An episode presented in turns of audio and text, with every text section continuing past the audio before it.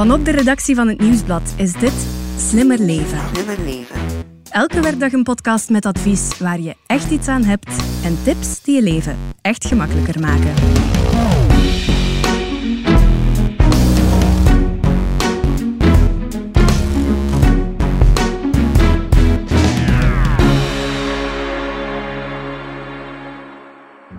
De ware liefde voor altijd. Geloof jij daarin? Bestaat het zelfs? We gaan in elk geval op zoek naar de geheimen om het lang met elkaar uit te houden. Ik ben Elias Meekens en bij mij zit Stefanie Verhelst, vaste redactrice van deze podcast. Hallo. En Laurent Stork, journaliste van het Nieuwsblad en Slimmer Leven. Hey. In deze podcast gaan we het dus hebben over het mysterie van het gouden, diamanten en platina huwelijk. Wat zijn de gouden tips om het een heel leven lang met elkaar uit te houden? Je hoort het in deze aflevering van Slimmer Leven. Dames, zijn jullie believers, Stefanie? Zo'n relatie voor het leven. Geloof je daarin? Ehm, ik wil daar wel graag in geloven eigenlijk. Ehm, ik zou het wel heel leuk vinden om nog heel lang samen te zijn met mijn man. We zijn nu bijna zeven jaar samen, dus dat is nog niet super lang. Hè? Ehm, maar ik uh, kan wel nog even voortdoen, denk ik. Het voelt nog alsof het gisteren was. Nee, dat nu ook niet. Maar ik heb het gevoel dat, we nog wel, dat er nog wel wat rek op zit. Okay. Ja. Minstens nog eens zeven jaar daarbij, hè, om mee te beginnen. En jij, Laurence? Oh, ik, ik, wil zoals Stefanie daar ook wel in geloven eigenlijk. Uh, ik ben samen met mijn high school sweetheart. Oh. Um, ja, ik ben 25, maar we zijn al samen sinds ik 16 ben. Dus dat is intussen al negen jaar. Dus dat is toch al even. Maar ja, voor altijd is wel heel lang Ja. natuurlijk. Um, Elkaars eerste liefde, mag ik dat vragen? nee, nee, nee. Gelukkig niet eigenlijk. Ja, Chance. inderdaad. Anders is dat zo... Ja. Ja. Maar er zit nu nog geen sleet op na nee, negen jaar. inderdaad. Chance. Ja. Des te beter. ja. Bij mij ook nog niet. Ik ben nog maar net samen met mijn eh, partner. Eh, de ware liefde, ja, ik wil er ook wel in geloven, eigenlijk, eerlijk gezegd. Ik denk dat het ook wel kan. Mhm. Eh, Maar liefde is misschien vooral toch ook wel een werkwoord. Dat gaan we later in de, in de podcast ook nog Ja. bespreken. Nu, sowieso kan het. Hè. Ik denk dat er... Ja, iedereen kent wel koppels die echt al hun hele leven lang samen zijn. Ja, mijn grootouders bijvoorbeeld, die waren ehm, bijna 60 jaar getrouwd. Meer dan 60 jaar getrouwd zelfs. Dus dat is toch wel heel wat. Mijn ouders die zijn ook al 38 jaar samen getrouwd. Dus dat vind ik toch al een hele prestatie. Absoluut. Eh, nu sowieso interessant trouwens. Uit Amerikaans onderzoek blijkt dat koppels die gelukkig getrouwd zijn, eh, ook meer kans hebben om langer te leven. Koppels die aangaven in dat onderzoek van dat ze echt wel heel gelukkig zijn, of redelijk gelukkig zelfs, die zouden 20% minder kans hebben om vroeg te sterven. Wauw, een extra reden om het vol te houden. Hè. Er moet dus een geheim zijn, Laurence. Ja, maar eigenlijk niet één geheim, maar verschillende geheimen. Ah, ja. Ehm, ik heb voor Slimmer Leven met een aantal eh, mensen gesproken, een paar stukken geschreven hier rond. En dus ook koppels geïnterviewd die al tientallen jaren samen zijn. En elk koppel heeft zo zijn eigen tips. Laten we beginnen bij het eerste gebod. Hè. Wat moeten we daaronder verstaan? Ja, dus dat eerste gebod dat gaat over steun elkaar en wees een team. Dat is iets dat ik eigenlijk bij veel koppels ehm, terug hoorde komen. En dat is ook zo'n basisding. Hè, van in die trouwbelofte, daar hoor je ook al in goede en kwade dagen, in armoede en rijkdom, ziekte en gezondheid. En het gaat eigenlijk over elkaar blijven steunen, ook als het wat moeilijker gaat. Want soms gaat het gewoon moeilijk. Hè. Ja, inderdaad. Ik herinner mij een koppel, die waren 64 jaar getrouwd en hun credo was er gaan moeilijke momenten en dagen komen, maar met liefde geraak je er altijd wel uit. En soms heeft de ene wat steun nodig, soms is het de andere die het moeilijk heeft. De coronacrisis is op dat vlak nog een interessante uitdaging geweest hè, voor veel koppels. Door de lockdown zaten koppels ineens dagenlang samen, thuis, soms ook met de kinderen erbij, dag en nacht. Eh, en dat bracht sommige koppels net weer dichter bij elkaar. Maar voor heel wat koppels was het toch echt wel een breekpunt van een relatie. Eh, na de eerste lockdown vorig jaar zagen notarissen zelfs in ons land tot 25% meer scheidingen. Dat is wel een strafcijfer, inderdaad. Ja, dat is inderdaad een strafcijfer. Maar eh, ik herinner mij ook een, een koppel, die waren pas op 75 jaar getrouwd. En ik vond ook trouwens, toen ik daarmee sprak, dat hij er nog zo verliefd uitzag. Ik vond het echt, echt zot. Ehm, en zij vertelde mij dat ze tijdens de oorlog, eh, ja, die hebben dat samen overleefd. En dat ze elke dag naar elkaar brieven stuurden. Ik vond dat echt heel, heel mooi. En ehm, toen hun enige zoon stierf eh, aan kanker, hebben ze dat samen eigenlijk proberen te verwerken. En ze zijn daar ook in geslaagd, dus het kan wel. Chic. Oh. Het volgende geheim, Stefanie, wat was dat ook alweer? Communiceer met elkaar. Juist, ja. praat met elkaar en ook leer ruzie maken. Dus die twee, eh, dat keert vaak terug. Hè. Blijf praten met elkaar als alles goed gaat ook. Maar vooral als het ietsje minder gaat, negeer de problemen niet, maar leg ze net op tafel. Dat is wat experts zeggen. Zeg hoe je je voelt bij bepaalde dingen. Vraag ook naar hoe de anderen het ziet. Eh, Ja, want als je uitspreekt wat je van de anderen verwacht, dan ontstaan daar toch tenminste geen misverstanden over. Hè. Doen jullie dat? Ja, Eh, ik- Of stapelen sommige dingen zich toch op? Nee, ik, ik probeer dat heel bewust te doen. Ik merk dat het gewoon veel makkelijker is. Dus Ja. jij ventileert continu. Nee, ehm, Nee? Op, op- vooral op het vlak van verwachtingen zo. Ik zeg het nu een beetje formeel of zo, hè, maar ik verwacht dat jij vanavond de kinderen in bed steekt, bijvoorbeeld. En dat is gewoon makkelijker. Als dat gebeurt, fantastisch. Dan heb ik zoiets van, yes. Als het niet gebeurt, dan kan ik zeggen... Hé, hey, maar we hadden toch even gezegd van, dat jij dat vanavond ging doen. En dan zegt hij, oh ja, dat is eigenlijk waar. Ik had gezegd dat ik dat ging doen. Voilà. Klaar. En er is geen probleem. Ah, maar het is dan wel gebeurd, of niet? Ja. Oké. Ja.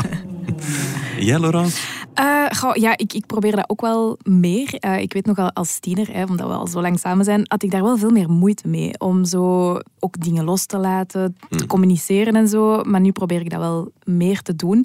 En in het geval van Stefanie, als ik dan effectief zeg van, zeg, jij gaat eten maken en hij maakt geen eten, ja, dan is er ook gewoon geen eten. En dan moet hij daar maar mee leren leven. Dan hè. wordt het Ja. Chinees. Ik ga, voilà, ja, afhaal of gewoon niet, hè. kijk. En als er niet. toch ruzie van komt, Ja. wat doen we dan? Dan, dan, dan mag je gewoon ook ruzie maken. Ga daar niet van weglopen. Er zijn koppels die nooit ruzie maken. Hè.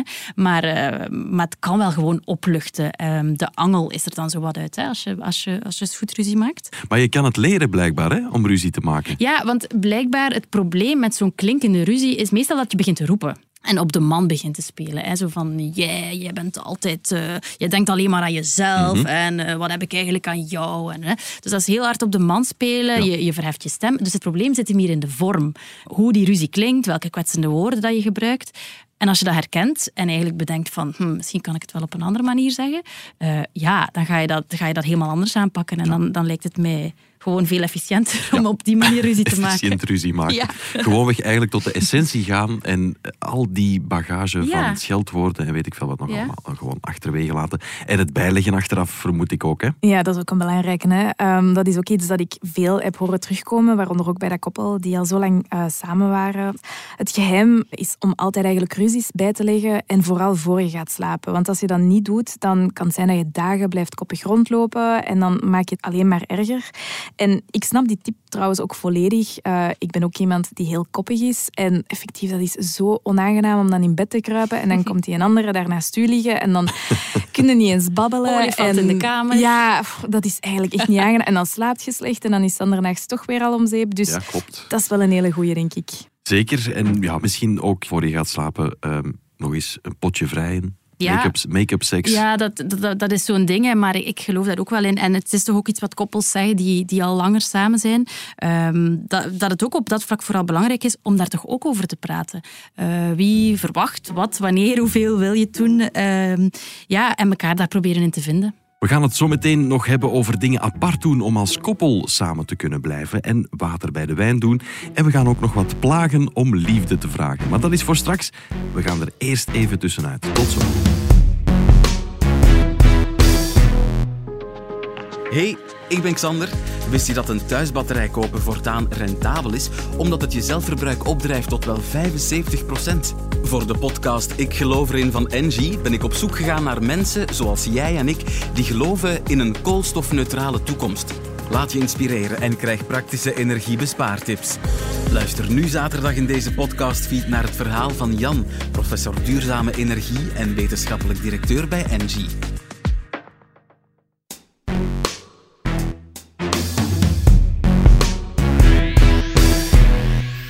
Goed, het derde geheim dan om forever and ever samen te blijven, Laurence, dat was elkaar ruimte geven. Ja, inderdaad. Liefde, dat is een werkwoord. En dus moet je er samen natuurlijk ook aan werken. Eh, maar wat ook heel belangrijk is, om ook te kunnen loslaten. Een tip van François, die is 87 jaar oud. En hij vertelde... Ik en mijn vrouw, wij zijn 60 jaar getrouwd, omdat we ook dingen apart kunnen doen. Als, als zij op vakantie wilt met, met vriendinnen, als ik met mijn maten iets wil doen of, of apart naar het museum gaan of naar de cinema, doe dat gewoon. Maak dingen apart mee en dan kan je ook nadien erover vertellen. Tegen elkaar. En het blijft dan ook interessant als je elkaar gewoon die ruimte gunt en dan nadien erover kan, kan babbelen. Hè. Mhm. Maar ik vermoed dat het ook nog wel breder gaat dan dingen apart doen. Ja, natuurlijk. Ja. Het gaat ook over dingen accepteren van elkaar. Je ziet een koppel, twee mensen, uh, twee karakters en soms kan dat wel eens botsen.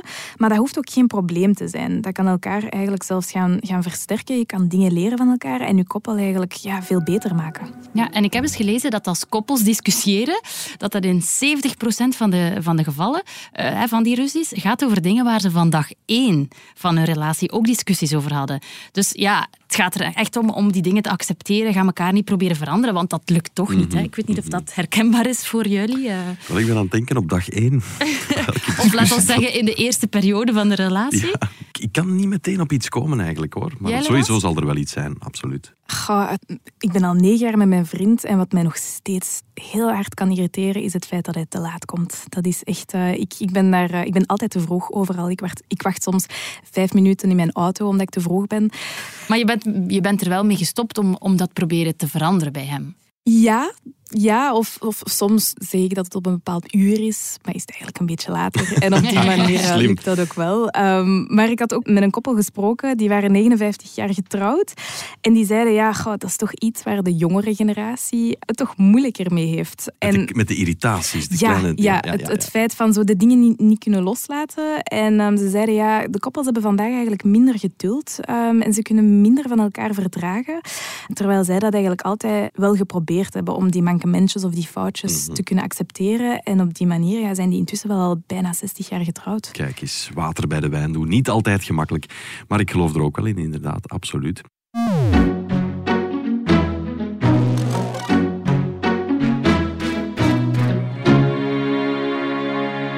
komen bij gebod 4 en dat is eigenlijk het leukste gebod, want... Ja, um, dat gaat over spanning blijven opzoeken. Uh, het is gemakkelijk om als koppel na jaren in een soort routine te belanden, daar te blijven zitten.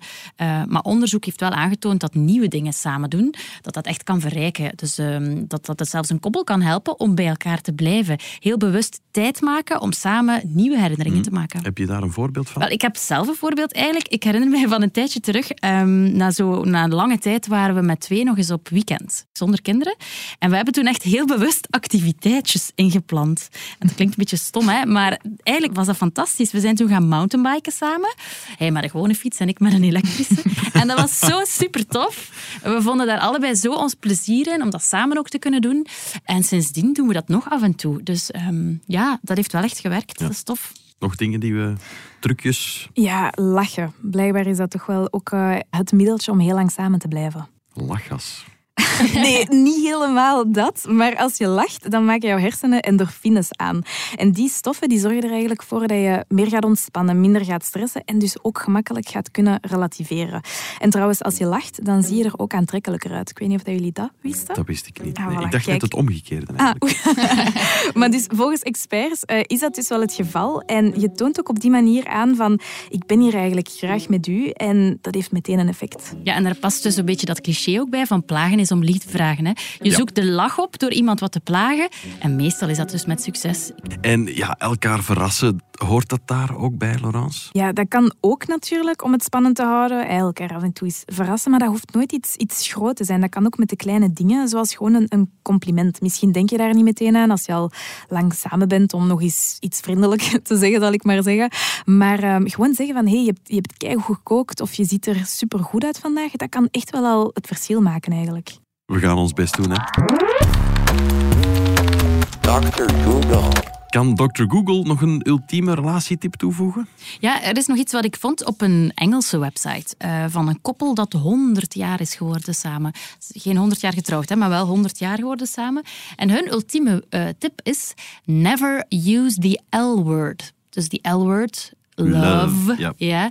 Um, vermijd dat, doe dat niet. Um, dat legt veel te veel druk op een relatie. I love you. Ja, nee. nee? Doe daar niet te, te kwistig mee. Um, gebruik dat gewoon niet. Dat, dat is te serieus of zo.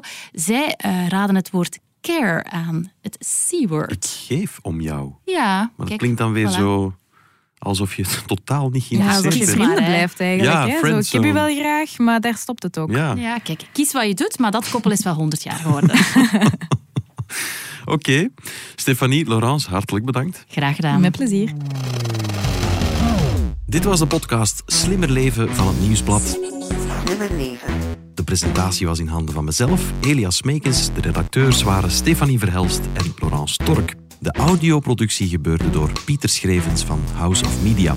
De eindredactie werd in goede banen geleid door Bert Heijvaart en Eva Michom. Wil je reageren? Dat kan op slimmerleven.nieuwsblad.be. En als je deze podcast leuk vond, schrijf gerust een review op je favoriete podcastkanaal. Zo toon je ook anderen de weg. Alvast bedankt.